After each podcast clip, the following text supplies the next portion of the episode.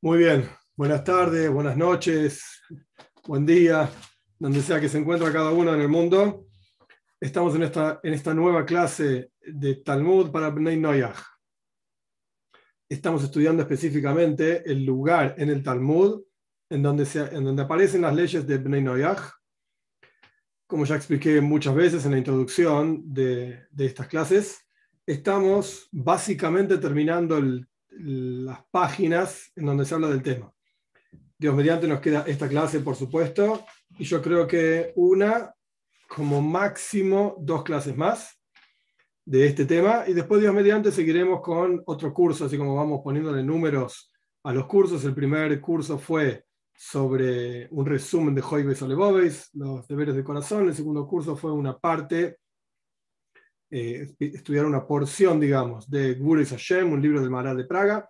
Y ahora este tercer curso de Talmud, y mediante avanzaremos. De vuelta, nos queda, por supuesto, toda esta clase y mínimo una clase más. Quizás dos, vamos a ver cómo va la clase que viene, pero ya hay que, hay que ir pensando, digamos, en el estudio próximo, en el asunto próximo que estudiaremos.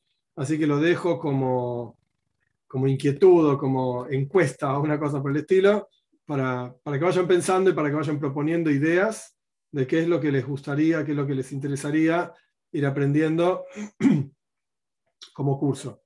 Llamo curso, no una clase particular, específica sobre un tema que nos va a llevar, no sé, 5 o 10 minutos charlar del tema. Me refiero a algo mucho más eh, amplio, que no necesariamente tenga que llevarnos 20 clases, no estoy hablando de eso, pero sí un tema que uno tenga que, que, uno tenga que desarrollar y podamos hablar del tema, expandirlo, etcétera, etcétera. Muy bien. Dicho todo esto como introducción, vamos a comenzar. Estamos en Sanedrin, eh, Sanedrin 59a. Estamos casi en la mitad de la página.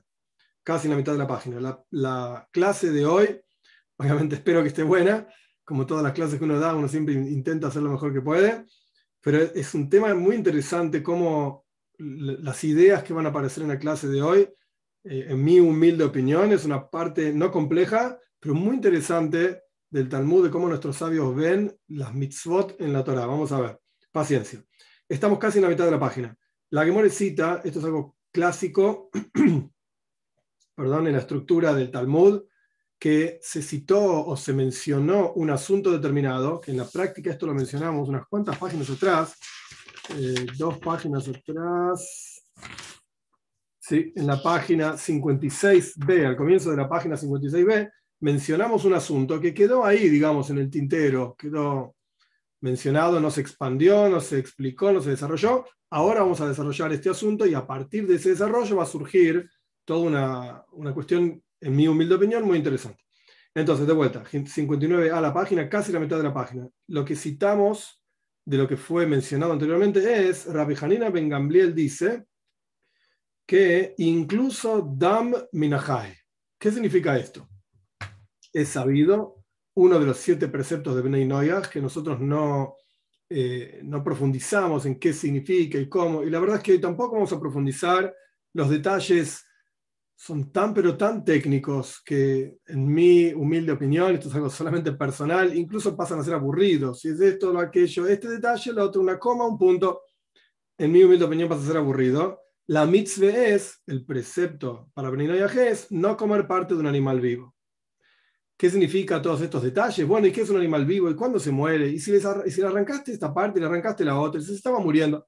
Ok, de vuelta. Tantos, pero tantos detalles que esto es mi humilde perspectiva, no quiere decir que todo el mundo está de acuerdo conmigo, no, y no quiere decir que los que no están de acuerdo conmigo están equivocados, no, pero en mi humilde perspectiva de mi vida personal, de personaje de ser humano común y corriente que vive en Argentina, en la sociedad moderna que, que los que estamos acá vivimos, ni se me ocurre arrancarle una pata a una vaca y comérmela.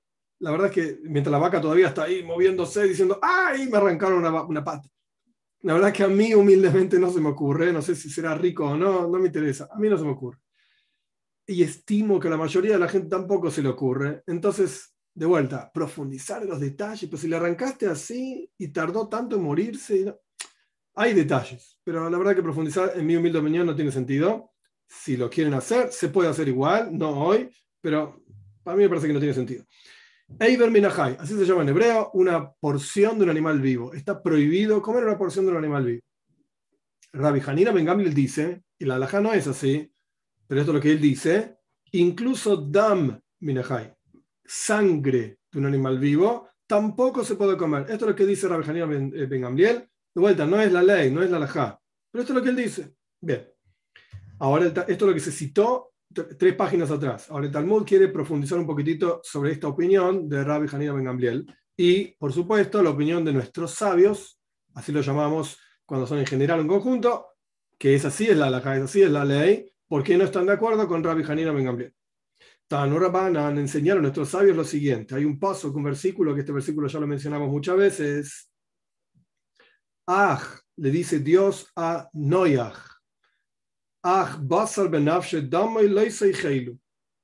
sin embargo, le dice Dios a Noyah, a pesar de que, y como vamos a estudiar en la página siguiente, no sé si llegamos a esta clase o no, pero en la página siguiente aparece que Dios no le permitió al primer hombre comer carne, solamente podía comer eh, verduras y esas cosas, no podía matar un animal para comer. Hay una discusión si podía comerse un animal muerto. Supongamos que había una vaca por ahí que se murió, ¿te la podés comer o no? Eso se discute. El primer hombre estamos hablando. Pero a Noyah Dios ya le permite comer cualquier animal, o sea, matar un animal para comérselo. Eso está permitido 100%. Ah, sin embargo, ahí viene el versículo, carne, Bázar es carne, con su alma, en su sangre, lo no coman. Esto es lo que Dios le dice a Noyah. Explica el Talmud, esto se refiere a Eiber Minahai, es decir, una porción de animal, de un animal mientras el animal está vivo a lo bruto y bestia, arrancar la pata de la vaca y comérsela así como está, mientras la vaca todavía está moviéndose ahí, sufriendo, Dios libre y guarde, por esto que la arrancaron. Esto es lo que dicen Rabbanan, nuestros sabios. Rabbi Hanina Ben Gamliel dice, incluso sangre de un animal vivo no se puede comer. Esto es la opinión de Rabbi Hanina Ben Gamliel. Ahora, traída la enseñanza, nuestros sabios quieren saber, en el Talmud, el porqué de cada una de estas opiniones. Rabbanan y, Rabbi Hanina Ben Gamliel. ¿Cuál es el razonamiento de Rabbi Hanina Ben Gamliel? Porque el versículo dice, ahora traduzco, Basar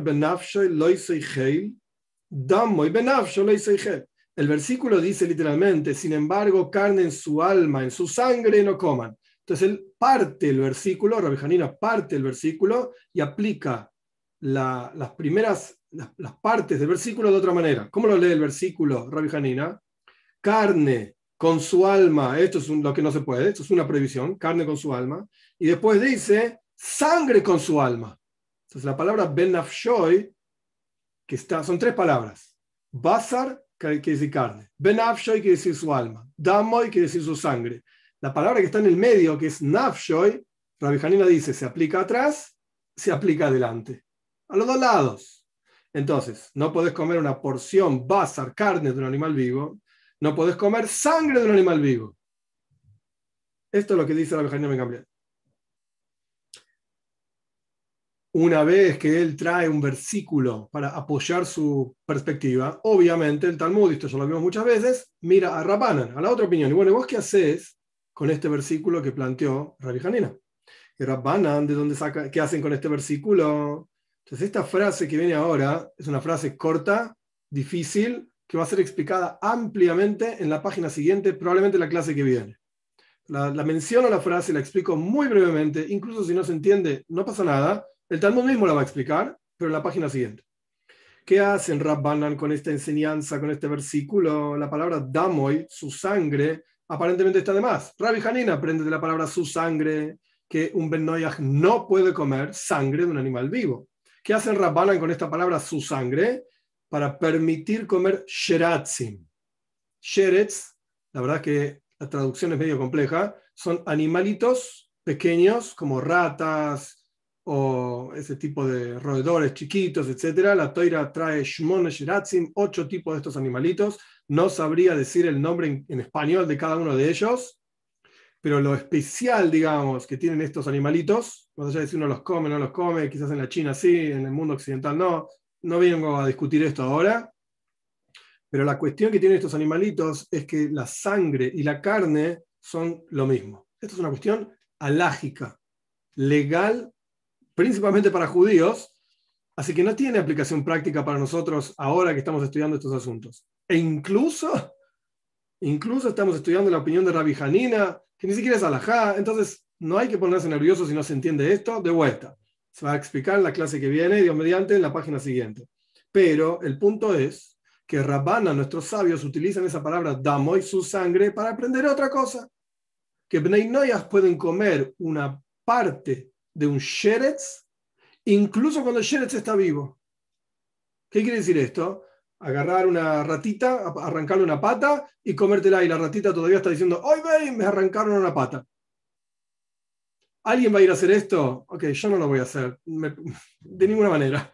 Me causa asco pensar siquiera el tema. Pero estamos discutiendo algo meramente teórico. Entonces, un Ben ¿puede arrancar la patita de la ratita y comérsela, etcétera? Sí. Esto lo que dice Rabbanan. ¿Tenés que ir a hacerlo? No. No hay ninguna obligación de hacer una cosa así. Pero con esto explicamos la opinión de Rabbanan y la opinión de, Rabanga, de Rabbi perdón, Rabbi Hanina Ben Gamliel, ¿qué hacen con esta palabra damoy? Bien, ahora el Talmud continúa con algo parecido. Esto que viene ahora son tres, cuatro líneas de algo técnico para judíos. Lo vamos a estudiar porque está acá en la página y no pasa nada si lo estudiamos. Eh, de hecho, alguien me hizo un comentario en el video anterior que yo mencioné varias veces, que estábamos estudiando Talmud, que los Bnei tienen prohibido hacer esto y por lo tanto es Hayav Miso, están en muerte celestial, etc. Entonces el rabino mismo nos está matando. No, no, no, no. Si estamos estudiando esto es porque se puede. Eh, no, se preocupen, no, no estamos haciendo nada mal.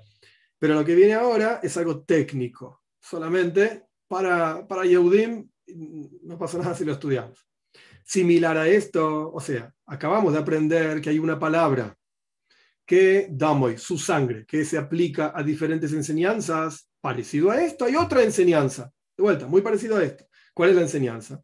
La Toira dice, y esto para los judíos, Rak Hazak Adam, fortalecete, y la Toira lo dice varias veces esto al pueblo judío, no comas sangre. Bnei tienen permitido 100% comer sangre. En la Argentina no sé cómo es en otros países, hay una achura que se pone en la parrilla, que se llama morcilla. Morcilla es un coso con sangre adentro, literalmente, de diferentes animales, que chancho, que vaca, qué sé yo. Y no estoy hablando de kashrut, porque no tiene que ver con Bnei En Argentina hay muchos que les gusta la morcilla, eso es sangre. Los judíos tienen prohibido comer sangre. Bnei tienen permitido comer sangre, no hay ningún problema. Pero bueno, la toira, como dije antes, esto está hablando para los judíos, dice, fortalecete, le dice al pueblo judío, no coma sangre. ¿Por qué? porque la sangre es el alma. Que esto se puede discutir, qué significa, qué no significa. La única parte del alma que está en la sangre es cuando la persona se la desangran y el último revis son los últimos 86 mililitros de sangre, eso es lo que carga el alma está permitido, lo digo a pesar de que no es el tema, pero para que nadie confunda, está permitido 100% hacer transfusiones de sangre para judíos y para Beneinoyas, entre judíos, entre Beneinoyas, no hay ningún problema. El médico determinó, los médicos, lo que sea, determinaron que tenés que hacer una transfusión de sangre, obviamente con todas las reglas que los médicos saben del tipo, y etcétera, etcétera, anda y hacela. Está perfecto. La vida viene antes que cualquier otra cosa no hay que malinterpretar estos versículos de la sangre diciendo que está sacando mi alma para ponérsela en el alma del otro. Eso es de los testigos de ta Bobe Maises. Tonterías, malinterpretación de los textos. Lo digo nada más para que quede claro y avanzamos. Entonces, parecida a la enseñanza que vimos anteriormente, que la palabra su sangre nos enseña más de una cosa, hay otra enseñanza más.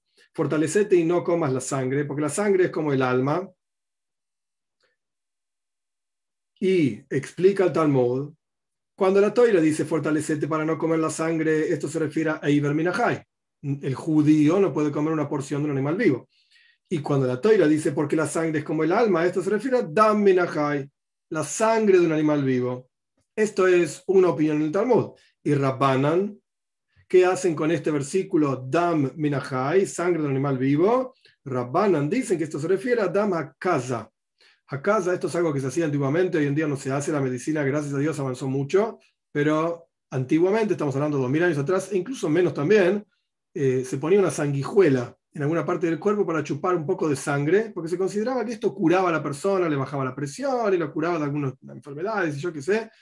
Esto se llama hakasa, sacarle sangre a la persona para que se cure. Hoy en día no creo que se haga, yo no soy médico, pero el punto es que cuando se está sacando sangre y se saca la última porción de la sangre de la persona, se lo desangró, pero por completo, esto se llama la sangre que el alma sale con ella.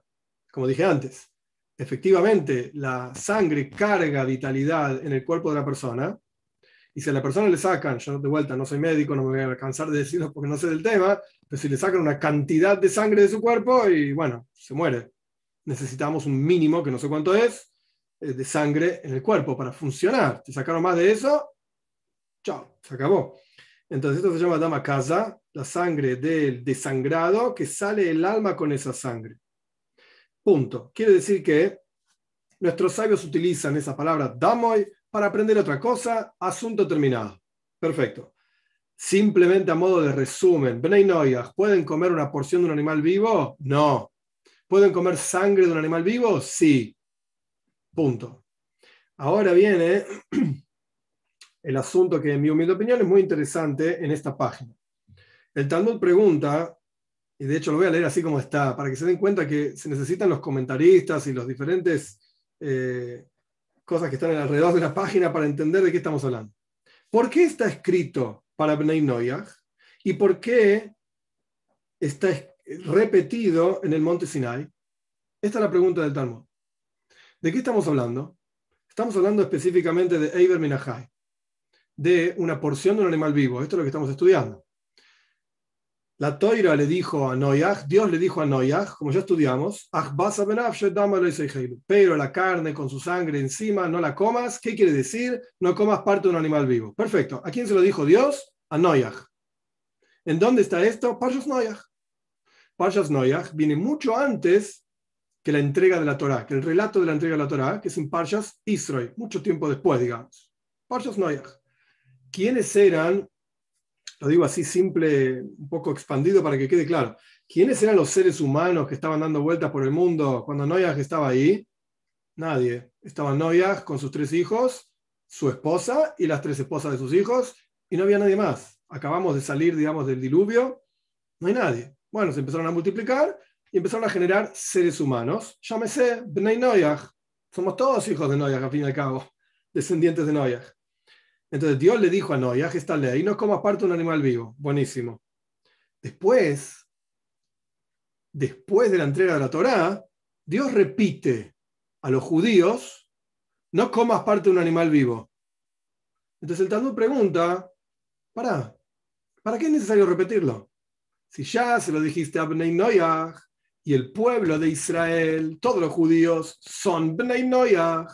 Ok, tenés razón, somos hijos de, digamos, descendientes de Abraham, Isaac y Jacob, somos una familia, lo que sea, como lo quieras ver, no importa, pero al fin y al cabo somos descendientes de Noyaj.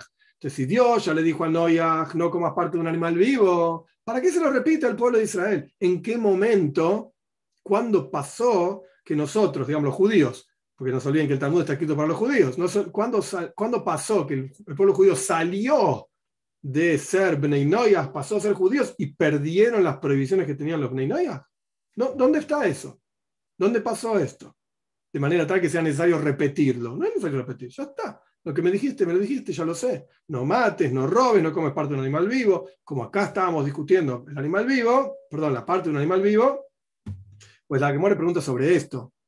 Pero ¿por qué fue escrito entonces? Volviendo a la pregunta, ¿por qué fue escrito no comer parte de un animal vivo a Bnei y además fue escrito, para, repetido en las palabras literales del Talmud, repetido en Sinai, en el monte Sinai para los judíos. Responde el Talmud, ah, claro, esto es como dijo Rabbi Yoisi Hanina, que no tiene que ver con el Rabbi Hanina de antes. ¿Qué dijo Rabbi Yoisi Hanina? Rabbi Yoisi Hanina dijo, presten atención, una frase muy interesante. Toda mitzvah que fue dicha para los Bnei Noyach y repetida en el monte Sinai, o sea, dicha a los judíos, para simplificar la cosa, quiere decir que fue dicha para estos y para aquellos. Para los dos. Es una mitzvah para Bnei Noyach, es una mitzvah para los judíos. Avanzamos. Segunda parte de la frase. acá el Talmud la recorta, yo la hago a propósito más larga. Toda mitzvah que fue dicha para Bnei Noyach y no fue repetida en el monte Sinai. Ya está, una sola vez se dijo en toda la toira. Fue dicha para el pueblo judío nada más y no para Bnei. ¿Cuántas hay de estas? ¿Cuántas mitzvot le fueron dichas a Bnei Noyach, o sea, a Noyach, digamos, el original, eh, y no fueron repetidas en el monte Sinai? ¿Cuántas? Una. Hay una sola. ¿Cuál es? El Talmud dice, solamente tenemos Gida Noche. ¿Qué es Gida Noche? Ahora explico qué es esto. Y solamente de acuerdo a la opinión de Rabbi Yehuda. Punto. Esto es todo lo que dice el Talmud. Ahora vamos a seguir profundizando. Paciencia. ¿Qué es Gida Noche? Gida Noche es el nervio ciático. El pueblo judío solamente, pero no tienen permitido comerse, por ejemplo, de una vaca, toda la vaca, no hay ningún problema. Pero el pueblo judío tiene prohibido comer ciertas partes de la vaca. O de otro animal. Vaca es un ejemplo nada más.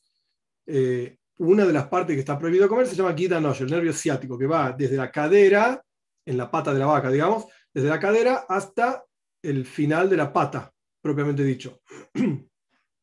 Esto es un nervio que hoy en día hay montones de leyes sobre esto, no voy a entrar en el detalle porque es para judíos nada más, no tiene ninguna, ninguna, utilidad explicar esto, pero hay que sacar ese nervio y en la práctica la mayoría de las carnicerías judías hoy en día que, eh, hacen comida kosher, carne kosher, no venden los cuartos traseros de la vaca, porque es muy difícil de sacar, nadie sabe cómo sacar ese nervio, está prohibido comerlo, punto. Bien, y esto esta prohibición que le fue dicha solamente a Bnei Noyah, que ahora cuento la historia, y no fue dicha, no fue repetida en el monte Sinai, va de acuerdo a la opinión de Rabbi Yehuda. ¿Qué dice Rabbi Yehuda? En otro lugar, que no tiene nada que ver con nuestro Talmud, con nuestro estudio ahora, Rabbi Yehuda dijo en otro lugar que Dios, cuando prohibió comer guida noche, este nervio ciático, se lo prohibió a Jacob y a toda su descendencia. La historia cuenta una pelea que tuvo Jacob con un ángel. Antes de encontrarse con Esav, de vuelta con su hermano, tuvo una pelea. Y en esta pelea, la historia cuenta que el ángel tocó, digamos, en la pierna de Jacob y lo dejó como rengueando. Y la historia dice, al club de Israel es Gida Noche.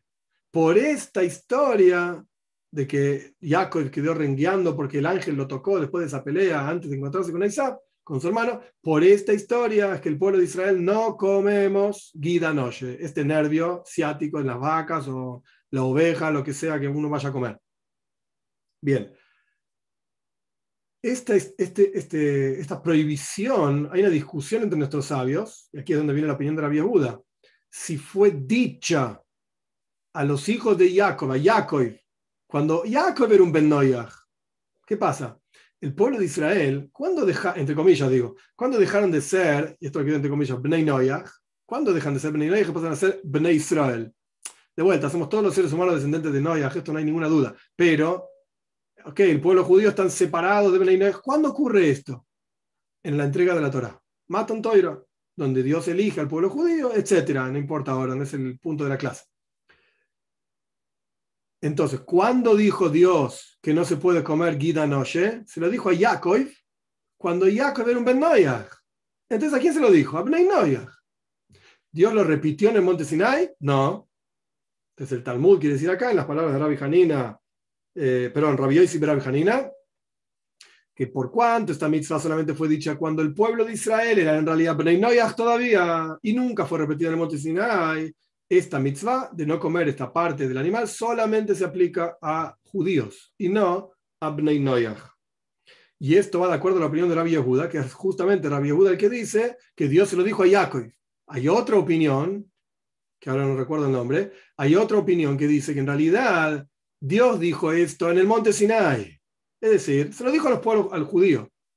Pero fue escrita esta historia tras la lucha de Jacob con el ángel digamos, fuera de lugar, cronológicamente hablando, solamente para mostrarnos el por qué no comemos eso. Viene la teoría y prohíbe, che, no comas el nervio ciático, y uno pregunta, ¿por qué? ¿Qué tiene el nervio ciático de especial que no se puede comer? Ah, porque Jacob peleó contra un ángel y le tocó el nervio ciático, y qué, qué sé qué sé cuánto. Entonces agarró la toira y dijo a Moisés Rabbeinu, Dios le dijo, escribí esto junto a donde está la historia, de manera tal que todo el mundo sepa por qué es que no se come este nervio. Esta es la otra opinión. Rabbi Yehuda dice que en realidad se lo dijo a Jacob. Y ahí quedó para todas las generaciones. La otra opinión dice, no, no se lo dijo a Jacob. Se lo dijo al pueblo judío y se escribió al lado de Jacob. Perfecto. Dicho esto, el Talmud quiere analizar esta frase de Rabbi Yossi Hanina de sobre las mitzvot que fueron dichas a Bnei Noach y al pueblo judío, que se aplican a los dos, o las mitzvot que fueron dichas a Bnei Noach no fueron repetidas al pueblo judío, son para el pueblo judío nada más. De vuelta, hay una sola, que queda noche. Dice el maestro Omar Mar, esta es la otra construcción clásica del Talmud para volver a algo que fue mencionado y no, se fue, no fue analizado, profundizado. Toda mitzvah que fue dicha para Bnei Noach y repetida en el monte Sinai fue dicha tanto para esto como para aquellos. Eso es lo que dice la frase. Pregunta el Talmud. Una pregunta que probablemente debería estar en la cabeza de todos. ¿Por cuánto? Todo lo contrario, dice Talmud. ¿Qué está diciendo Rabbi Yosef Janina? No tiene sentido. Todo lo contrario. ¿Por cuánto fue repetida esta mitzvah en el monte Sinai? Entonces fue dicha para el pueblo judío nada más. Y no para Bnei. O sea, Dicho de otra manera, ¿qué está preguntando el Talmud? Vos dijiste dos veces lo mismo. Si lo repetiste, es porque lo que dijiste antes lo dejaste de lado y solamente se sostiene la segunda frase que dijiste. Por eso lo repetiste. Entonces el Talmud está diciendo, toda mitzvah que fue dicha para Bnei y para judíos va para los dos. Pregunta el Talmud, no, ¿cómo va para los dos? Si fue repetida para los judíos, es para los judíos y no es para Bnei Dios se la sacó a los Bnei que se lo dio a los judíos. Esto es lo que plantea el Talmud. Y el Talmud responde, no, no, no, estás equivocado. Rabbi Yosef tiene razón. Lo que fue dicho para Bnei y para judíos cuenta para los dos. ¿Cómo sabes? Porque tenemos dos, dos prohibiciones. Acá la, la Gemara trae una sola, en realidad Rashi menciona otra más. Dos prohibiciones, dos prohibiciones que fueron repetidas para los judíos en el monte Sinai y aparentemente no eran necesarias ser repetidas y se aplican a judíos y a Bnei Vamos a ver, ¿cuáles son? Por cuánto fue mencionada idolatría en el monte Sinai. La Toira claramente dice, yo soy Dios tu Señor, no tendrás otros dioses. Dios dijo en el monte Sinai al pueblo judío, no tengas otros dioses, está prohibido hacer idolatría y un montón de otras frases, diferentes tipos de idolatría. Y encontramos que Dios castiga a los no judíos acá dice idólatras, castiga a los idólatras por la idolatría. Quiere decir, incluso después de la entrega de la Torá. Ahora traigo los ejemplos. Quiere decir que toda mitzvah que fue dicha a Bnei Noyach y repetida para los judíos, se aplica tanto a Bnei Noyach como para judíos. ¿Qué está diciendo el Talmud? Rashi trae que idolatría, la historia misma dice que está prohibida hacer para Bnei Noyach. A Dios le causa asco no solamente la idolatría del pueblo de Israel, Dios libre y guarde, sino la idolatría de Bnei Nayach también, Dios libre y guarde. Por eso, cuando el pueblo de Israel iba a entrar en la tierra de Israel, en la tierra de Canaán, para hacer la tierra de Israel, etc., Dios dice, no hagas todo lo que hacen estos tipos. Eh, tienen Moilech, Moilech era un tipo de idolatría, que pasaban los hijos por el fuego. Tienen esto, es un asco, dice Dios, me causa asco. ¿Qué quiere decir esa frase? Quiere decir, no quiero eso. Está bien, no son judíos. A mí qué me importa, no quiero que hagan idolatría igual me causa asco la idolatría que hacen. Y Dios los castiga como? Sacándolo de la tierra de Israel. Chao, perdiste, no quiero que estés ahí. Quiere decir que Dios prohibió para Bnei Noyach la idolatría. Rashi trae el ejemplo también de las relaciones prohibidas. En Payas Ajarimois, cuando Dios trae, dice todas las relaciones prohibidas para los judíos, dice que Maaseres, Mitzrayim, Balo y como hacían los egipcios, que ustedes estuvieron en Egipto sentados, no hagan. ¿Qué hacían los egipcios? Y la esposa de este iba con la esposa de, con el esposo del otro y hacían cualquier cosa en términos de relaciones íntimas, prohibidas. La madre con el hijo, el tío, el abuelo, cualquier cosa. Entonces, Dios está diciendo a los judíos, no hagas eso porque me causa asco. Mm. Quiere decir que los no judíos también tienen prohibido esas relaciones, como ya estudiamos ampliamente, etc.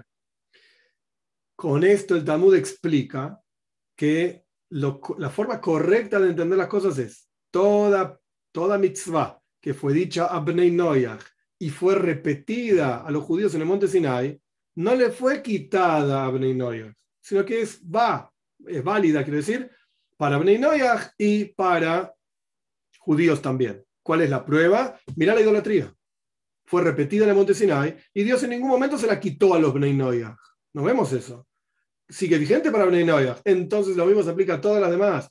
Cualquier mitzvah que haya sido dada a Bnei Noyach y repetida en el monte Sinai, no le fue quitada a Bnei Noyach, sigue vigente, va también para Bnei Noyach y para judíos. Bien. Esta frase, entonces ya está. Digamos, esta mitad de la frase que dice Rabbi y para la entendimos. Vamos a la segunda mitad de la frase, que es una discusión un poquitito más compleja. La frase era, toda mitzvah que fue dada a Bnei Noyach y no fue repetida en el monte Sinai, fue dada para los judíos entonces, y no para Bnei Noyach. Y ya habíamos dicho que hay una sola en realidad que queda noche, este nervio ciático. Bien, pregunta el Talmud, lo mismo que preguntamos antes. Ah, todo lo contrario, y ahora con más fuerza todavía. ¿Por cuánto esta mitzvah no fue repetida en el monte Sinai? ¿Qué quiere decir eso? Que la mitzvah fue dada para Bnei Noyach y no para judíos. Es lo más simple y lo más lógico que cualquiera pensaría. Dios le dijo a Noyach, no hagas esto, o en realidad no fue a Noyach, en este caso vamos a ser más precisos. Dios le dijo a Jacob, cuando todavía era un Ben Noyach, no era judío, digamos, no existían los judíos. A partir de, de Matan Toira existe nada más. De la entrega de la Toira. Dios le dijo a Jacob, cuando no era judío, no comas el nervio ciático, y nunca más lo repitió. Entonces, ¿sabes qué? Esto es una mitzvah para los no judíos. No tiene que ver con los judíos. El judío podría comer nervio ciático. El no judío no puede. Porque Dios le dijo al no judío que no coma nervio ciático. Eso es lo lógico. Pero el Talmud dice justo al revés. No, si no fue repetida es porque para los judíos. ¿Cómo es esa lógica? Responde el Talmud algo muy interesante. No hay precepto que para el pueblo judío está permitido y para los no judíos está prohibido. No existe ninguna mitzvah, en, toda la Torah no existe caso en el cual, ya vamos a ver que hay excepciones, así que paciencia, no existe caso en el cual para el judío algo está permitido y para el no judío prohibido. Si nosotros vamos a decir que Guida Noche, el nervio ciático, está prohibido solamente para Bnei pero el judío puede comer, entonces acá tenemos una mitzvah claramente, que para el no judío está prohibido y para el judío está permitido. Pero no existe, dice, ninguna. No hay caso en el cual el no judío esté, eh, sea más estricto, digamos, que el judío, en cuyo caso el no judío tiene prohibido algo y el judío lo tiene permitido. No, no existe eso. No existe una cosa así. Hay un comentario acá al costado de Toises que es un poco complejo, eh, que habla sobre llaves. Es interesante. Quizás si el tiempo nos da, más adelante lo vemos. Pero no quiero irnos demasiado, digamos, y profundizar tanto que al final nos perdemos el hilo. Una vez que el Talmud dijo esta frase, esto es clásico del Talmud, rechazamos la frase. ¿En serio? No estoy de acuerdo. ¿Vos me querés decir que no hay nada que los no judíos tienen prohibido y el judío tiene permitido? yo te voy a traer dos cosas que sí. Dos cosas que sí. Vamos a ver que el no judío lo tiene prohibido y el judío lo tiene permitido. ¿Cuáles son las dos cosas? El primero es Jefas Toyar, que esto lo explicamos como dos o tres clases atrás. En la guerra, muy, muy bekitsur, muy en resumen para saber de qué estamos hablando. en una guerra de conquista de la tierra de Israel, y estas frases son fundamentales, por eso lo digo así, la guerra de conquista de la tierra de Israel, no estamos hablando de Israel moderno, nada que ver. Cuando Yoshua bin Nun entra en la tierra de Israel, para, en la tierra de Canaán, para conquistarla, etc., en esa guerra de conquista, si un soldado veía a una chica no judía, linda y qué sé yo, le gustaba, hay diferentes opiniones de qué pasaba, pero tenía permiso de tener intimidad con ella una vez, después tenía que llevársela a la casa, criarla, cuidarla, etc bueno, después seguía la historia con otras cuestiones, si quería casarse, convertirse, etc. Bien. El Ben Noyaj, nosotros ya estudiamos que tiene prohibido esto. ¿Por qué? Porque está robando la mujer de otro. Esta la esposa del, otro tipo, a vos te gustó y no se puede. No se puede. Entonces acá vemos que el judío tiene permitido algo, Yefas Toyar, esta mujer linda, eso es lo que quiere decir y el no judío lo tiene prohibido. Entonces, responde el Talmud una respuesta interesante. Es medio rebuscada, pero es interesante. Acá hay otra cuestión. Por cuanto Bnei Noyach no tienen una obligación de conquistar, entonces tienen prohibido y efastoya. Este es el texto concreto. ¿De qué está hablando? Claramente no hay una mitzvah, un precepto para Bnei Noyach de conquistar la tierra de Canaán. Para nada. De hecho, más aún, vamos a, a redoblar la apuesta, por así decir. Tampoco hay ninguna mitzvah para el pueblo judío de conquistar, yo qué sé, España, puede ser cualquier cosa, no sé, Venezuela, no importa. No hay ninguna mitzvah, ¿de qué estás hablando? mitzvah era solamente conquistar la tierra de Canaán en su momento, hace 3.000 años con Yoshua Ben Nun, nada más. Y esto ya se acabó, digamos. No hay más. En esa circunstancia, en que el pueblo judío tiene una mitzvah de conquistar un precepto positivo de la Torah, de conquistar la tierra de Canaán, entonces Dios les permitió y es pero por cuanto Bnei Noyach no tienen esa mitzvah de conquistar nada, ninguna tierra, ni, ni, la tierra de Canaán, ni el Líbano, ni nada, ninguna mitzvah de esto, no tiene nada que ver, entonces no tienen esta permisión, digamos, que está prohibido para ellos. Pero no es que es una mitzvah en sí, per se entera, algo prohibido para Bnei Noyach, permitido para judíos, no. Para los judíos también está permitido solamente en un caso particular. En otras palabras, hoy, en el 2021, si, no sé, estoy inventando, obviamente, los judíos deciden ir a conquistar la Patagonia, como estaba el libro ese, lo, es? Los, los protocolos de los sabios de Sion, esas tonterías que escribían los rusos, etc. Si los judíos se les ocurren eh, conquistar la Patagonia y encuentra el, soldado ahí, encuentra una chica linda, que en la Patagonia debe haber muchas chicas lindas, puede ser, no. No, primero que nada no hay ninguna mitzvah de conquistar ninguna Patagonia. Y segundo, ¿qué haces? La mujer del otro, ¿estás loco? Y no es judía.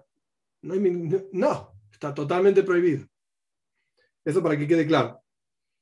Entonces el Talmud encontró de vuelta algo que estaba prohibido para Beninoyas, permitido para judíos, y lo rechazamos. Dijimos, no, no, eso es algo muy, muy puntual.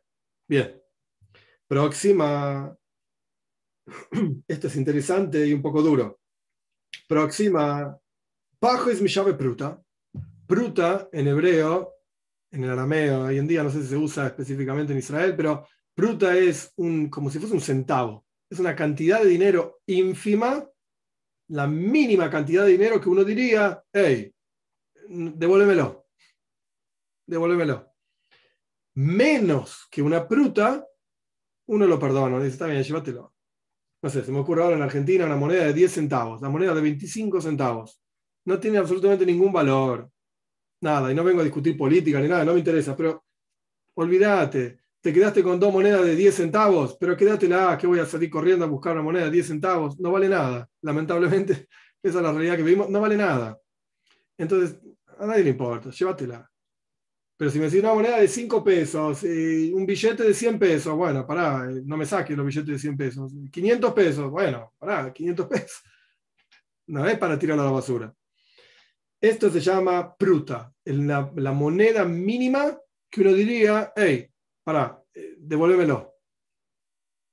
En el caso de pajois mi pruta, menos de una pruta, menos de una pruta, si bien para el judío no es una mitzvah sacarle a otro el dinero, obviamente que no, está prohibido, pero si le sacó menos de una pruta, ok, permitido, digamos. Ok, lo hizo, no es necesario que lo devuelva.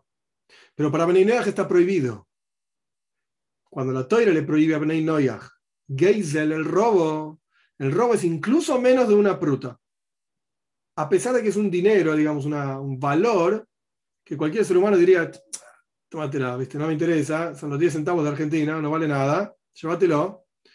Pero para Bnei Noyaj está prohibido. Y así como hay castigo de pena de muerte para Geisel, para robo de, yo qué sé, 5 millones de dólares, o, el robo de la esposa del otro, de la misma manera, está prohibido robar los 10 centavos argentinos que hoy por hoy no valen prácticamente nada. Entonces acá encontrás algo que está prohibido, vuelta, prohibido para Bnei Noyaj, y entre comillas, no es que está permitido ir a robar, John, Dios libre y guarde, pero no es necesario devolver para los judíos. Se responde el Talmud, no, no, no, este tampoco es un caso, caso válido. ¿Por qué? Porque ahí Bnei Noyach no son Bnei Mejila. Mejila significa perdón. Rashi explica, por eso dije antes que esto es algo duro, que los Bnei Noyach son mucho más crueles que los Yehudim. Una de las señales de un Yehudí es que es Rahman, es misericordioso. Y perdona, deja pasar. Menos de 10, menos de pruta, déjalo pasar. Bnei Noyach no, no lo dejan pasar. No, devuélvelo, ¿qué te pasa? Eh, pero son 10 centavos de Argentina que no valen nada en el 2021. Devuélvelo. Entonces, por eso, no es que esté permitido ir a robar, Dios libre y guarde, para el pueblo judío, no, está tan prohibido como para los Bnei Noyach también. El castigo es diferente, pero está prohibido igual. Entonces no es que es algo permitido para judíos y prohibido para Bnei. Pero encontramos que hay otra cuestión muy particular por la cual en el caso de Bnei incluso menos de una pruta, menos de ese valor mínimo, está prohibido, porque por naturaleza son más crueles que los Yehudim, eso es lo que dice Rashi. Y para el Yehudi, para el judío, por cuanto el judío lo perdona, no es que está permitido robar, también está prohibido, pero lo perdona, entonces no es necesario devolver. Entonces tampoco es un caso en el cual encontramos algo prohibido para Bnei y permitido para judíos. Entonces, volviendo un poquito para atrás, y ahora, ahora avanzamos, Rabbi, Rabbi y Rabbi había dicho, todo aquello que fue dicho en el monte, en, para Bnei perdón, y no fue repetido para judíos, en el monte Sinai, se aplica para los judíos. Y el Talmud preguntó, es al revés será una prohibición para Bnei Noyach, por ejemplo, Gida Noche, el nervio ciático, y no es una prohibición para judíos. El Talmud termina diciendo no existe una cosa así. Algo prohibido para Bnei Noyach y permitido para judíos. No hay esto, no existe. Y los dos casos emblemáticos, digamos, que explicamos que no son así, tampoco son casos emblemáticos. Tienen su razón de ser, por qué específica, en qué circunstancia y cuál es la lógica que hace que sea diferente la ley para Bnei Noyach y para judíos, tanto en el caso eh, tanto en el caso de Jeff Stoyar como en el caso de Menos, Jeff Stoyar, esta mujer linda en la guerra, etc., como en el caso de Menos de una fruta. Bien, continúa el Talmud analizando la frase de Rabbi Hanina, de Rabbi Yosef Hanina. Toda mitzvah que fue dicha para Benei y repetida en el monte Sinai, fue dicha para los dos. Ahora pasamos a 59b, en la primera página, en la primera línea, 59b. Fue dicha para los dos, para Benei y para judíos. Perfecto, pregunta el Talmud. Fíjate en Mila. Mila es bris Mila, circuncisión. Analicemos la circuncisión. ¿Fue dicha para Bnei Noyach? ¿Sí? ¿Dónde fue dicha para Bnei Noyach? Porque Dios le dice a Abraham, como dijimos antes, Abraham era un Ben era el patriarca, todo lo que quieras, pero técnicamente hablando, no era judío se lo conoce como el primer judío y monoteísta. Está bien, pero no hay que confundir lo técnico, exclusivamente técnico al pie de la letra, con lo espiritual y el patriarca, todo muy lindo. Pero técnicamente hablando, ¿qué era? No era judío. Era un Bendoya. Dios le dice a Abraham, ahora mi pacto cuida. Dios se lo dijo a Abraham, Bris Mila, Parshas Lechlejo, final de Parshas Lechlejo. Y además fue repetido en el monte Sinai, en Parshas Tazria en el octavo día, dice la Toira, en Pasha Tazria, en el libro de Vayikra, el tercer libro de la Toira, en eh, perdón, en el octavo día, circuncida a la carne del prepucio, etc. Entonces acá tenemos otra mitzvah, que aparentemente otra mitzvah que es para Bnei Noyach y para judíos. ¿Sí? ¿En serio? ¿Pero de dónde sacaste que Bnei Noyach tiene una obligación de hacer bris, de hacer la circuncisión? La, frase de Rabbi Yosef Hanina era que si fue dicha para Bnei y repetida para judíos, va para los dos. Hey, acá tenés el bris. Fue dicha a los dos, Bnei y judíos, y no va para los dos. Entonces la frase de Rabbi Yosef Hanina está mal. No. Vamos a ver. El Talmud continúa diciendo que para el pueblo judío fue dicho y no fue dicha para Bnei la obligación de hacer bris. Paréntesis. Ahora vamos a seguir con el texto del Talmud, paréntesis si un Ben esto es de acuerdo a lo que dice el Rambam, Maimónides, que extrae las ideas de acá, de esta página. Hay diferentes formas de leer esta página, nosotros la vamos a leer como está acá, de acuerdo al comentario de Rashi, No me voy a meter en, la explicación de la misma página para el Rambam, es complejo, no, no vamos a ganar nada. Pero el Rambam explica, Maimonides dice que si un Ben quiere hacerse el bris, lo puede hacer. Y lo puede hacer según las leyes específicas del pueblo judío sobre cómo se hace el bris, de qué manera, etcétera. Tiene varias partes. Bueno, no viene ahora el caso del detalle, pero lo puede hacer e incluso, incluso está traído en los farim, en los libros, que si un Bendoyach lo quiere hacer como donación, como ofrenda a Dios, lo puede hacer. Está permitido y puede llamar un Moyel. Moyel es el, eh, me sale médico, pero no es un médico, es el, es el, que se ocupa, es el rabino que se ocupa de hacer el bris, de cortar el prepucio, etcétera, con las leyes del pueblo judío. Puede llamar un Moyel, le puede pedir, siendo no judío, yo no soy judío y quiero que me hagas el bris, quiero que me hagas esta, esta circuncisión según las leyes del pueblo judío. Porque uno podría ir a un, a un cirujano y en un quirófano, etcétera, hacer las operaciones que corresponde, es un poco diferente de lo que hace el Moyel. Moyel de vuelta es este personaje que hace el brief. Se puede, existe esto, hay que conseguir el Moyel que te lo haga en el lugar en donde estés, etcétera, y no es fácil. La realidad es que no es fácil, pero existe y está permitido y está bien, digamos. ¿Es una obligación? No, de ninguna manera. No hay que, nunca que confundir lo que se puede con lo que está obligado. No, nada que ver. El Ben no está, la mujer no tiene que hacer nada, por favor. Eh, hay culturas en donde cortan cosas ahí abajo, no corten nada. El judaísmo no corta absolutamente nada, para nada. Dios libre igual. Pero el Ben si quiere, lo puede hacer, no está obligado. Cerramos el paréntesis. De vuelta, volviendo al Talmud. Encontramos entonces una mitzvah que le fue dicha a Bnei a Abraham, y fue repetida en el monte Sinai también. Entonces, aparentemente, Bnei tendrían una obligación, una mitzvah, de hacer el bris. Responde Talmud, no, no, no. Cuando la Toira repitió en el monte Sinai que hay que hacerse la circuncisión, eso fue para permitir, o, para, mejor dicho, para enseñar que se debe hacer la circuncisión incluso en Shabbat. En Shabbat, una de las leyes de Shabbat para el pueblo judío, ya explicamos ampliamente que los no judíos no deben cumplir llaves, pero una de las leyes de llaves es que no se puede sacar sangre, no se puede hacer una incisión, digamos, para sacar sangre. El bris, obviamente, en la circuncisión sale sangre, esto no hay ninguna duda, más, menos, depende del tamaño, etc. Pero la pregunta es si se puede hacer en llaves. Y la respuesta es sí. ¿Por cuánto la toira dice Beyoim en el día octavo, en el octavo día, anda y hacelo? Quiere decir que es específicamente en el octavo día la mitzvah. Si por alguna razón, por ejemplo, porque el bebé estaba enfermo, no se pudo hacer el octavo día, se hace después. Ok, esto es discutible y es, tiene que ver con las leyes del pueblo judío que no, no nos importan ahora. Pero, ¿por cuánto la tele dice, en el octavo día, en ese día hacelo, incluso si es llaves? Entonces, la mitzvah que aparentemente habíamos encontrado en la toira, que fue dicha para Pnei Noyach y repetida para judíos y aparentemente, según la frase de Rabbi Janina, se aplica también a Pnei Noyach, terminamos diciendo, no, no, es solamente para judíos, porque cuando fue repetida para los judíos, no fue repetida por la mitzvah propiamente dicha de, hey, hay que hacerse la circuncisión. No, fue repetida para enseñarte específicamente que en Chávez también se puede hacer una circuncisión, si es el octavo día, etc. Bien. Próxima mitzvah, próxima excepción. Priurbu, piria beribia, tener hijos. Pru viene de la palabra pri, en hebreo significa fruto.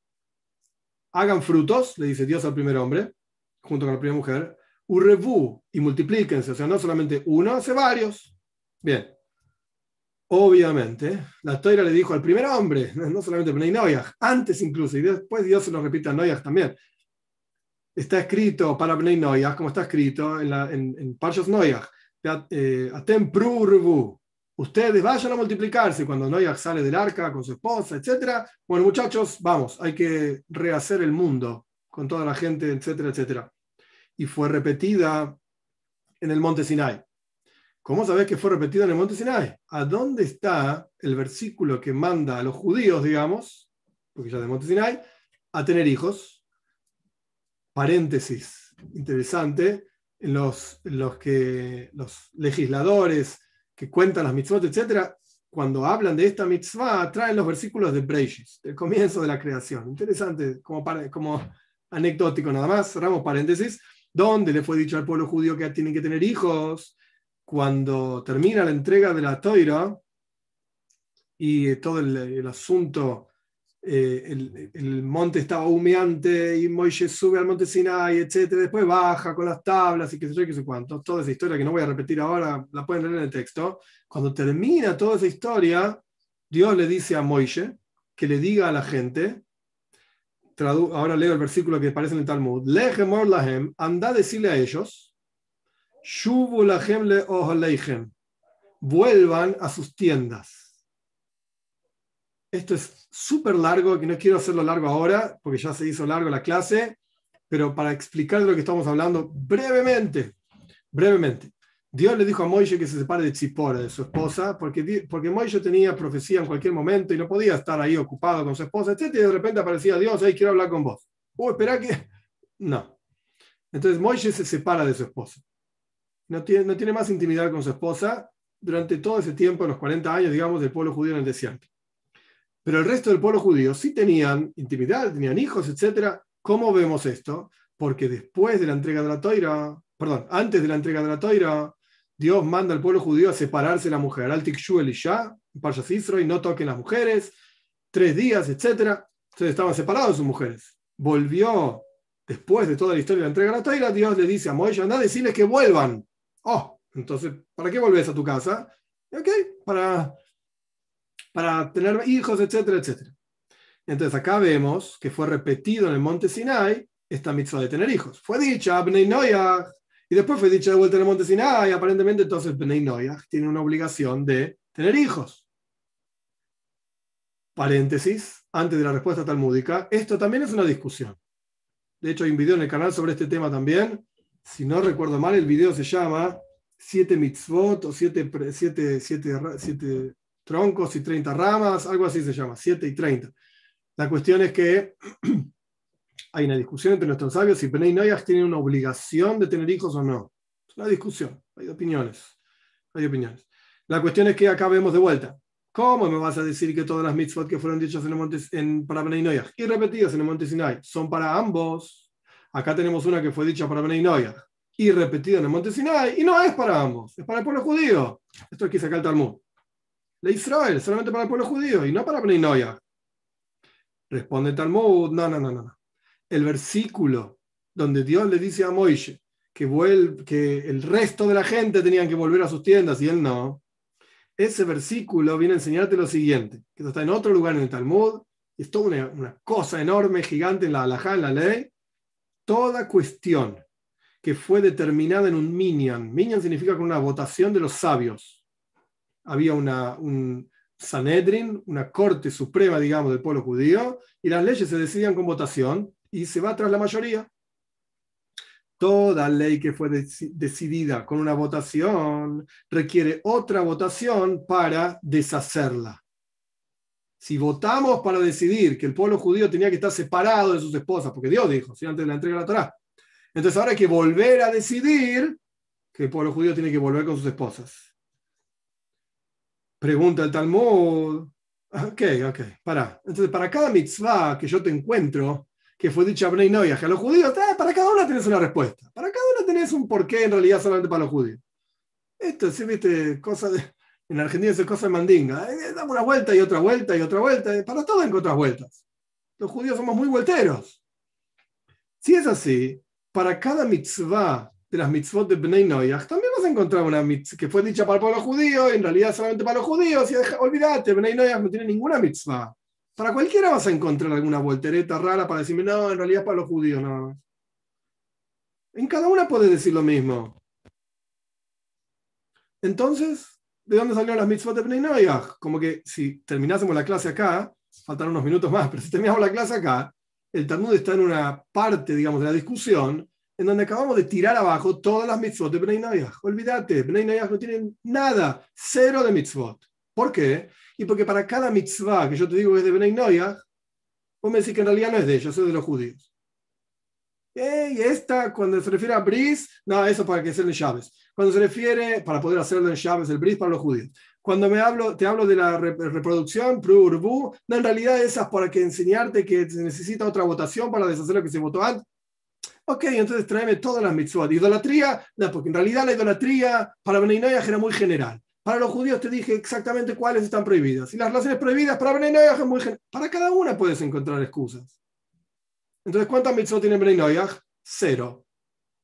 Este es el punto en donde estamos parados ahora. Pero obviamente sabemos que no es así.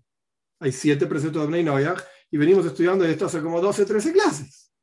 Y el Talmud ya dijo claramente cuáles son y de dónde salen. Entonces, ¿qué hacemos con esta pregunta que el Talmud acaba de preguntar? El Talmud responde de la siguiente manera. Ok. digamos así. Digamos de la siguiente manera. La azara, la, la, perdón, la pregunta del Talmud debería ser no para qué fue repetida, para sacarle estas mitzvot a los Bnei entonces eh, fue repetida el monte Sinai. No. La cuestión es así. La advertencia de las mitzvot, cuando, una, cuando la, la toira repite una advertencia de mitzvah que ya fue dicha anteriormente, ¿para qué la repite? Para enseñarte que solamente se aplica al pueblo de Israel y sola, ahora explico, y solamente tenemos una mitzvah que fue dicha solamente a Bnei y no repetida en el monte Sinai, la advertencia, que es Guida Noche, que es la, el nervio ciático, de acuerdo a la opinión de Rabbi Yehuda. De acuerdo a la opinión de Rabbi Yehuda. ¿Qué es lo que respondió el Talmud? ¿Qué es lo que está diciendo? Cuando la toira dice una mitzvah, la toira te dice una cosa, hay dos tipos de mitzvot, mitzvot positivas y mitzvot prohibitivas, cosas que tenés que hacer, cosas que no tenés que hacer. Para Bnei Noyach, cosas que tenés que hacer, ya, hablamos de esto y explicamos, se refiere a dinim, que tiene las leyes, que tiene una, la mitzvah positiva de establecer un juez, jueces, un sistema de justicia, y la mitzvah negativa, prohibitiva de no hagas injusticia. Ok, pero al respecto de Gida Noche, es solamente una mitzvah prohibitiva, no se puede comer esta parte del animal, el nervio ciático, no se puede comer, y la única mitzvah prohibitiva que fue dicha a Bnei Noyach y la prohibición no fue repetida en el monte Sinai, la única mitzvah es Gidanoche, el nervio ciático. Y el bris, no, no, no entendés, el bris es una mitzvah positiva. La circuncisión es andá y circuncidate. Y prurbu, tener hijos, es una mitzvah positiva, andá y tener hijos. Entonces, cuando la Toira dice, cuando Rabbi, Rabbi Yoisi, perdón, Rabbi Yoisi Rabbi dice que toda mitzvah que fue dicha y repetida a los judíos es para los dos, no está hablando de cualquier mitzvah.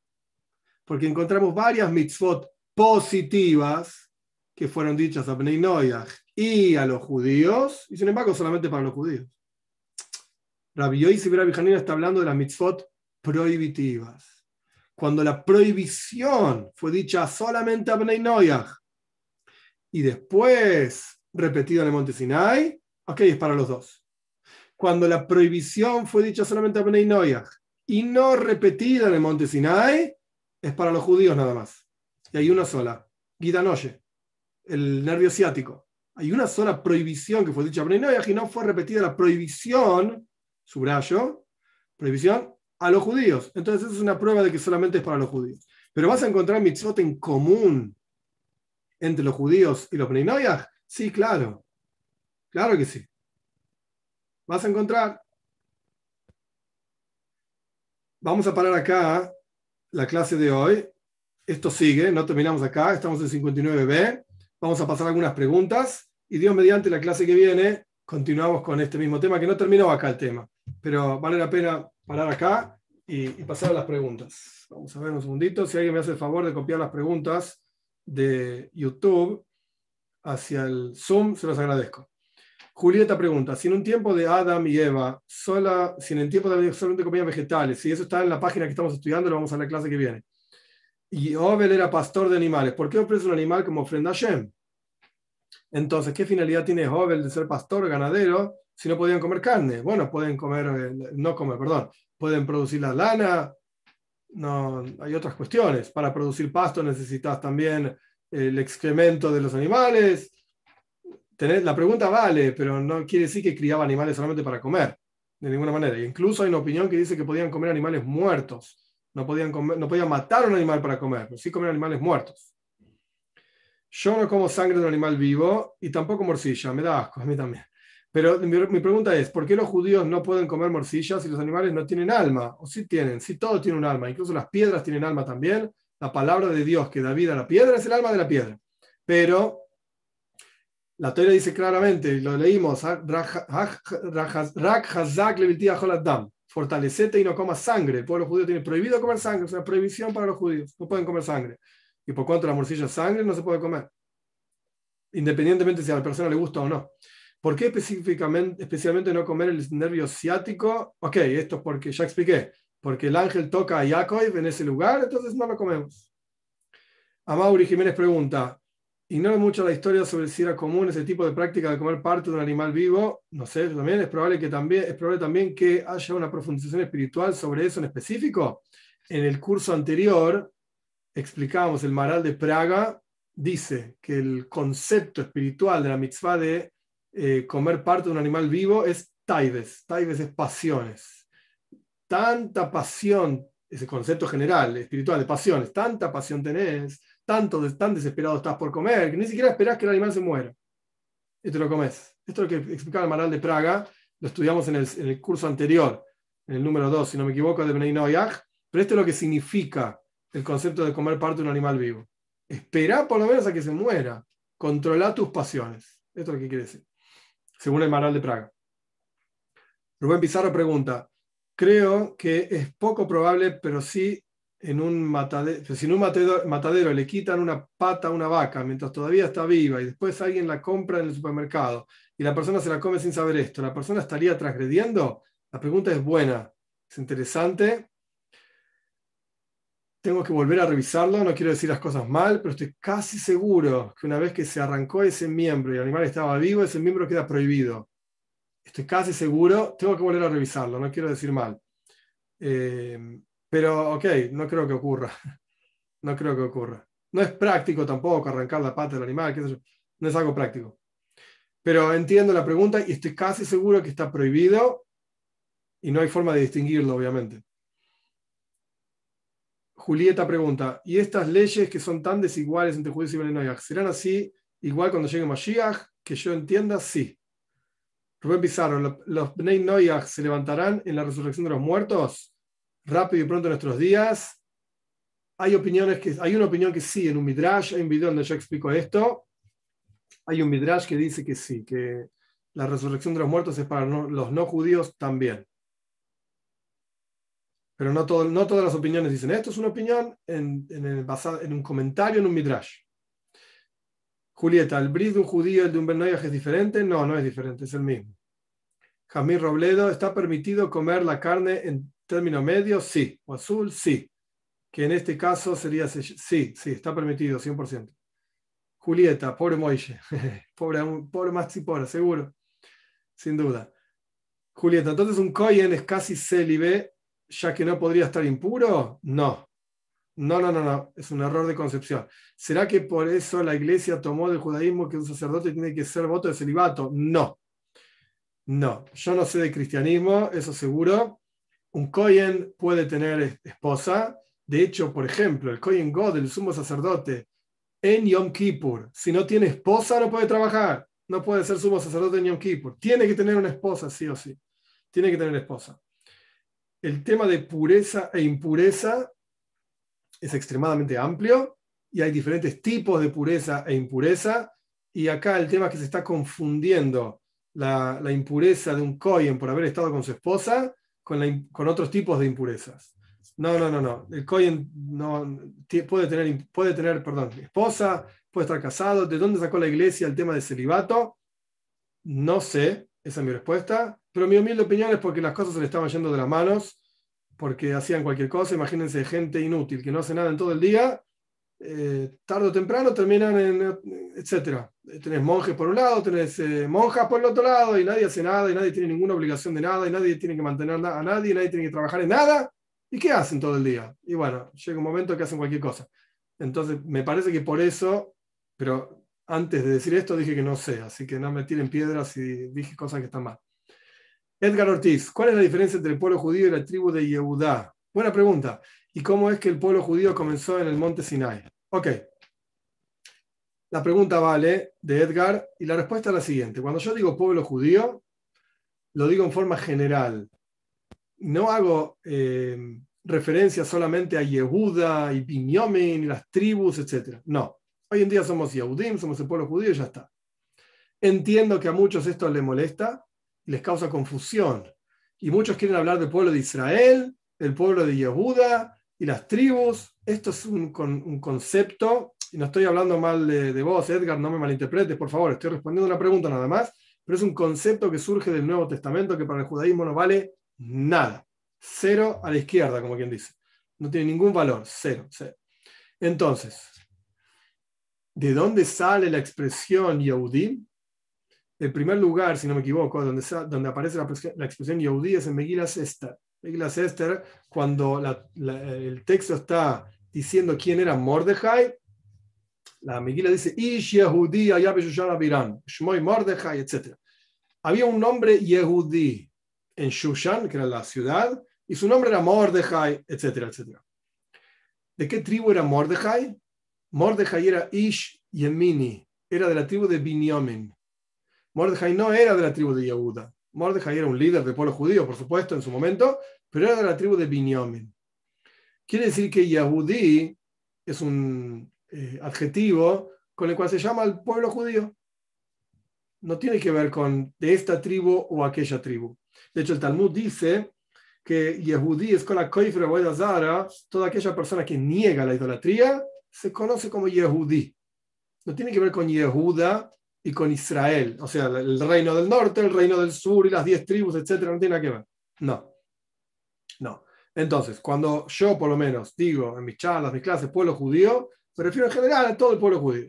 No hay tribus. Hoy en día solamente tenemos Cohen, Levi, Israel. Cohen son los que saben que son descendientes de Kohanim, Levi son los que sus padres le contaron que son eh, descendientes de la tribu de Levi, eh, y el resto somos, y yo me incluyo, Israel, no sabemos de qué tribu somos. Ahora bien, un punto más que me parece importante, ya que llegamos a esta cuestión, eh, aclararlo. Si bien está aclarado también otro video en el canal sobre las 10 tribus, un punto más.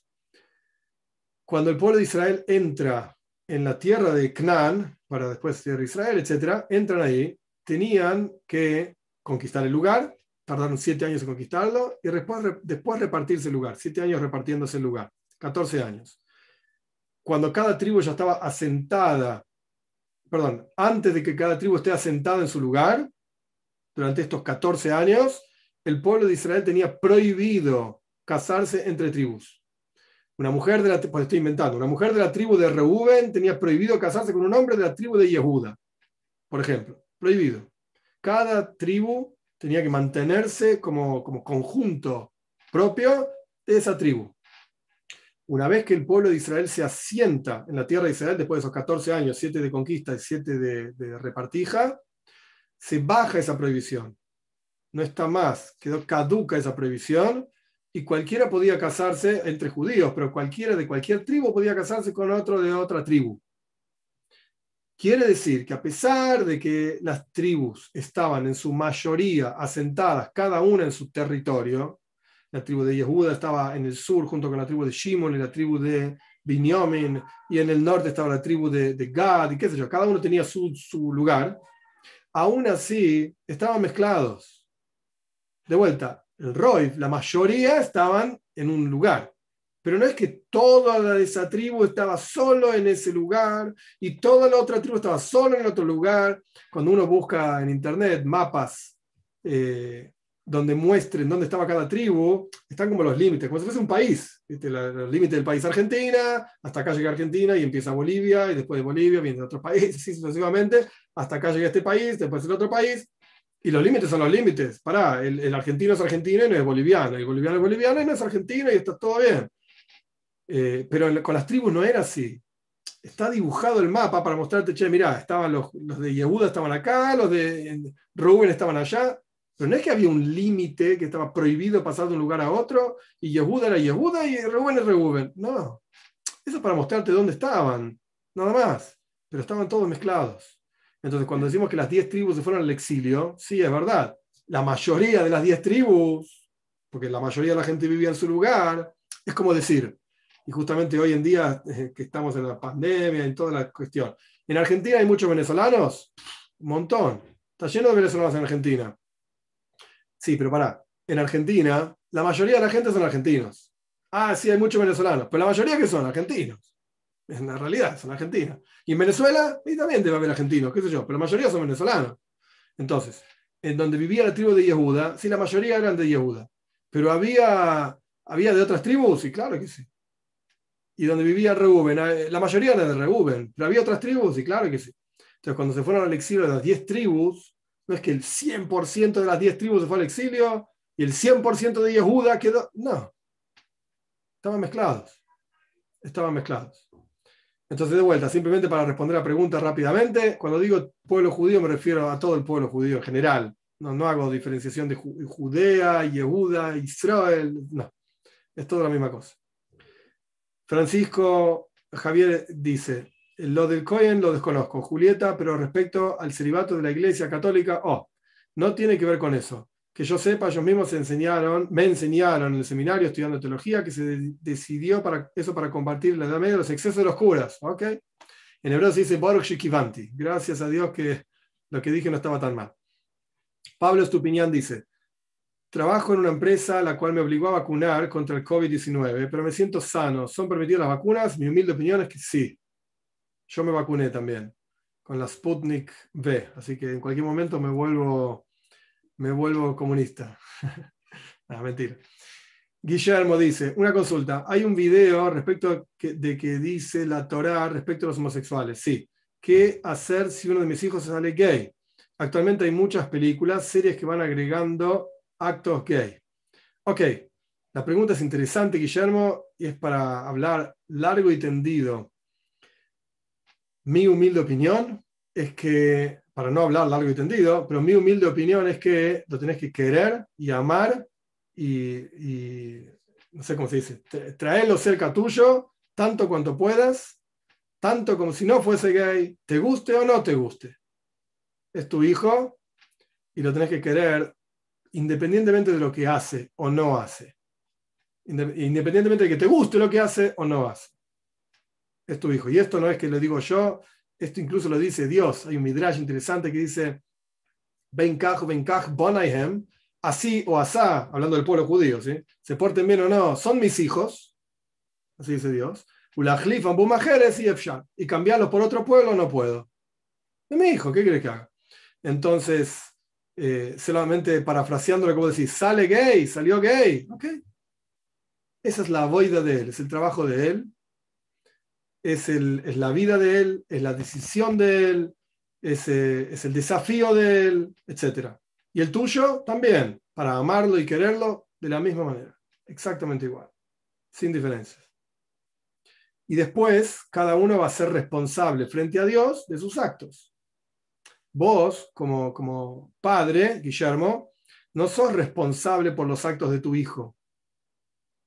Asumo, simplemente por una cuestión de, para explicar el asunto, que Guillermo ya tiene una edad de tener hijos, y asumo que el hijo ya tiene suficiente edad para decir me gusta más, más esto que lo otro. Un nene de 4, 5, 6, 7, 8 años puede jugar horas con una nena y ni se le, ni se le va a ocurrir, che, ¿es lindo esto o es feo? No están pensando en eso, ¿no? Como que no, hay una cierta edad en que en el varón y en la mujer se despierta como sentimientos hacia el, otro sexo, como diciendo, hey, me gusta. No es solamente la, amiguita con la que juego a, las, cartas. Me gusta, es linda, es normal. Entonces, si, tú, si vos me decís que tu hijo sale gay, es porque ya tiene una edad en la cual dice, hey, esto me gusta. No me gusta así, me gusta así. Entonces, si ya tiene esa edad, lo que quiero decir es, no sos responsable por sus actos. Y tampoco jamás, Dios libre y guarde, pienses que es tu responsabilidad o tu culpa que salió así, porque vos le enseñaste esto o le regalaste tantas muñecas que jugaba las muñecas en lugar de jugar a los muñecos. No, son pavadas, en mi humilde opinión son tonterías. Él decidió, Esto es lo que él decidió. Ok, puede estar equivocado o no, y podemos discutir, y para esto habría que tener médicos también de por medio, yo no lo soy, pero discutir si es una inclinación natural, si es una, eh, si es una pasión, algo que le gusta, si es una inclinación eh, natural, quiero decir, del cuerpo, ¿sí? Como si fuese una adicción que no lo puede evitar. Ok, podemos discutir esto. Lo podemos discutir. Pero al fin y al cabo, el final de todo, en el fondo de todo, es la responsabilidad de él. Y es la vida de él y son los actos de él. Querelo, apoyarlo. Igual que si, que si no fuese gay, porque intuyo que no te gusta, lo que sea, querelo igual. Erwin y Mirta, la previsión de no comer la sangre de un animal vivo es también para las aves. Interesante. Eh, ben Noyas pueden comer sangre de un animal vivo, sí lo pueden hacer, no hay problema con esto, pero se aplica también a las aves, se aplicaría, digamos, para el pueblo judío, las aves también. Eh, es una discusión si es bíblico o rabínico, pero no, viene al caso, no importa. Rubén Pizarro, si me permite, Guillermo, un humilde consejo que obviamente puede estar equivocado. Ser inteligente con lo que ven sus hijos en Netflix por ejemplo, yo vi una serie de ahí, como hace cuatro meses, todavía estoy medio perturbado por lo que vi y escuché. Estoy de acuerdo. Sería un entretención familiar, entretenimiento familiar adecuado para la familia. Sí. Ah, es una pregunta, perdón, es una pregunta de Rubén. ¿Qué sería un entretenimiento familiar adecuado para la familia? Juegos de mesa. Sin duda, de diferentes tipos. Juegos de mesa. TEG, Catán, TEG es un juego en Argentina, en, en otros lugares se llama Risk. Risk, Catán, con C, es un juego muy interesante, Dominio de Carcasones, son un montón de juegos que yo también tengo esos juegos, hay otro que se llama eh, uno de los trenes, que hacer vías de trenes, eh, no me acuerdo el nombre ahora, pero bueno, juegos de mesa. Rubén, disculpe su momento en su vida privada, pero ¿qué hace usted para hacer cosas en familia siendo adecuadas y correctas? Es difícil ir a la plaza, jugar a la pelota con los chicos, jugar al tejo, jugar juegos de mesa. A Mauri dice, creo que no quedan argentinos acá. Dice, están peor que nosotros, pero me parece que en cualquier momento nosotros vamos a estar peor que ustedes. Erwin y Mirta, ¿el Ganeiden es para los Bnei La respuesta es sí. A Mauri, que Dios libre y guarde del comunismo. Edgar Ortiz, gracias. Disculpe si sumo algo. Ok, todo bien. Julieta, vamos a la última. Creo que la habla acerca de eso, de las personas que se sienten del sexo opuesto y que en su vida pasada fueron del sexo que se identifica y en su próxima reencarnación será lo que el alma siente. Corrija si me equivoco. Ok, yo no lo vi escrito, no estoy diciendo que no, yo no lo vi escrito y es una forma, digamos, sencilla de, de expresar el tema, pero la pregunta de Guillermo sigue siendo una pregunta igual e importante igual, más allá de lo que el alma tenga o no tenga, etc. Erwin y Mirta preguntan, vamos a la última y terminamos. Eh, ¿Se puede hacer plegaria arrodillado? ¿Qué pregunta? Eso es algo que sale del cristianismo. Nosotros no hacemos plegaria arrodillado, no tenemos ningún problema en arrodillarnos, arrodillarnos frente a Dios, todo lo contrario. Es el único frente a quien nos arrodillamos. Pero hacer plegaria arrodillado no, no lo veo no lo veo algo judío y tampoco hacer así con los, con los dedos, interesante, esto de cruzar los dedos, es algo totalmente cristiano, no tiene nada que ver con nosotros y de acuerdo a la mística judía es totalmente inapropiado, porque estás mezclando la, bondad con la severidad, no se cruzan los dedos, siempre la, derecha por sobre la izquierda. Siempre es así. No, no hagas plegaria arrodillado, no, no, no, de ninguna manera. De pie o sentado, con un libro, etc. Perek Shira está permitido, pregunta Jonathan, no hay ningún problema. Son todos versículos de Tanaj. Muy bien, gente, que tengan todos una excelente semana y Dios mediante, seguimos el domingo que viene. Éxitos a todos.